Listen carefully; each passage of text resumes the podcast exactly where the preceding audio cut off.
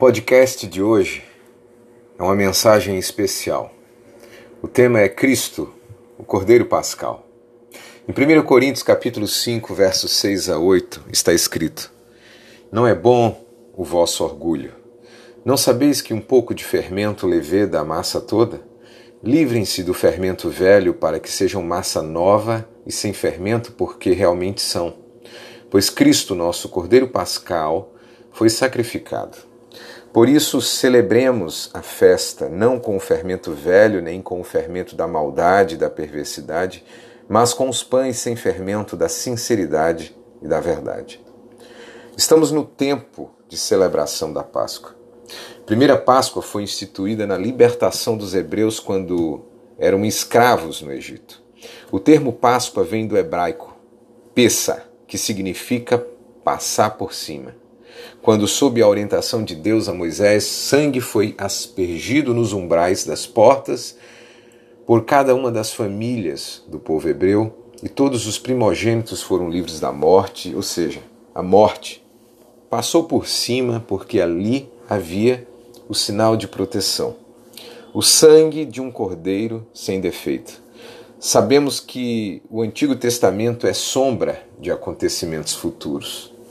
Em Colossenses capítulo 2, verso 17, está escrito assim: Estas coisas são sombras do que haveria de vir, a realidade, porém, encontra-se em Cristo. Cristo veio como figura de cordeiro sem defeito, entregou-se a si mesmo, derramou seu sangue para nos trazer vida, libertação e remissão dos pecados. O sangue de Cristo foi como que aspergido em nós, trazendo uma marca de proteção e livramento. Em Jesus, fomos marcados para que o inimigo das nossas almas, o adversário, soubesse que agora o domínio das nossas vidas pertence ao Autor da vida, Jesus. Quando cremos em nosso coração e abrimos a nossa boca, confessando que Jesus é nosso Salvador e Senhor, recebemos essa marca do sangue de Cristo, somos selados com a proteção celestial que nos leva a uma vida de transformação, de mudança de comportamento, onde passamos a não mais viver pelo código deste mundo, mas caminhamos pelos princípios de Deus e assim o maligno não poderá nos tocar. Em 1 João capítulo 5, 18, está escrito: Sabemos que todo aquele que é nascido de Deus não vive em pecado, antes aquele que nasceu de Deus o guarda, e o maligno não lhe toca. No texto que lemos, o apóstolo Paulo nos mostra que Jesus é o nosso Cordeiro Pascal e que Jesus estabelece uma nova forma de nos relacionarmos com Deus. Jesus nos ensinou que importa que adoremos ao Pai em espírito e em verdade, ou seja, sem fermento velho que simboliza os rituais meramente religiosos, a malícia e a maldade, essas coisas geradas pela nossa própria soberba. O fermento novo fala de uma vida cristã movida pela verdade, sinceridade e pureza de coração. Quando Jesus encontrou com Nicodemos, disse-lhe, lá em João 3, verso 14 a 15, e como Moisés levantou a serpente no deserto, assim importa que o Filho do homem seja levantado, para que todo aquele que nele crê não pereça, mas tenha a vida eterna. A nossa, a sua salvação está somente em Cristo Jesus. Na cruz, Jesus levou sobre si as nossas maldições e nos trouxe cura, proteção e livramento. Em Jesus, pela fé, podemos nos apropriar dessa nova forma de nos relacionarmos com Deus, agindo em fé, sem jamais nos esquecermos que tudo precisa ser estabelecido pelo modo de Deus em Sua palavra. Se alguém quer seguir a Jesus, tem que ser da maneira de Deus, negando-se a si mesmo, tomando a sua cruz e o seguindo sem reservas. Em Mateus 16, 24 está escrito: Disse Jesus: Se alguém quiser vir após mim, renuncie a si mesmo, tome sobre si a sua cruz e siga-me. Jesus aqui nos ensina que todos os nossos argumentos humanos devem dar lugar aos princípios estabelecidos por Deus. Isso fala que todo o fermento velho dos argumentos humanos deve dar lugar ao novo de Deus, pureza de coração, verdade e sinceridade. Jesus é o nosso Cordeiro Pascal. Colossenses capítulo 1, verso 13 e 14 diz que ele nos libertou do império das trevas e nos transportou para o reino do Filho do seu amor, no qual eu e você temos a redenção, a remissão dos pecados.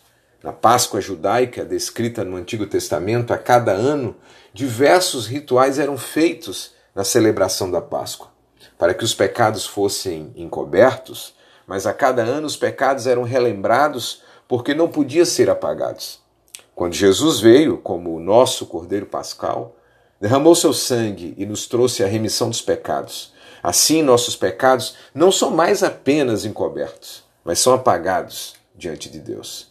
Quando Jesus foi até João para ser batizado no Rio Jordão, João reconhece Jesus como o Cordeiro de Deus que tiraria o pecado do mundo.